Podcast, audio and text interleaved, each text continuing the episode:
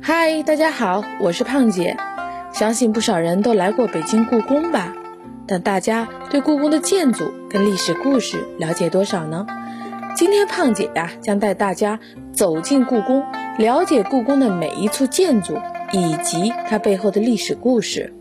今天呀，咱们一起来听听皇帝为什么要将咸安宫迁址呢？大名鼎鼎的和珅跟咸安宫又有什么渊源呢？最初的咸安宫啊，位于寿康宫后长安门内，为明代建筑。天启年间，客氏曾居之。清康熙二十一年（一六八二年）改建，康熙时废太子胤仁曾禁锢于此。雍正帝继位后，下诏在远离京城上千里的山西祁县郑家庄为废太子胤仁修建了几间房屋，让胤仁到那里去居住。之后，咸安宫一直无人居住。雍正七年（一七二九年），对闲置多年后的咸安宫进行了修葺，改为官学堂。招收内务府三旗、正黄、镶黄、正白子弟及其景山官学中的优秀学生，委派翰林负责教习。教授内容有满语、汉文、骑射等。因学社设在咸安宫，故命名为咸安宫官学。乾隆十六年（一七五一年），乾隆皇帝为给母亲孝圣贤太后做六十大寿，将咸安宫改建为寿安宫。原咸安宫官学则向南移至西华门内武英殿西侧的善衣间处。乾隆二十五年（一七六零年），因善衣间年久失修，房屋侵辟，咸安宫官学再向西移至西华门内北边，即今天宝运楼所处的位置。在雍正、乾隆年间，西安宫官学走出许多的名将重臣，大名鼎鼎的和珅即曾就读于此。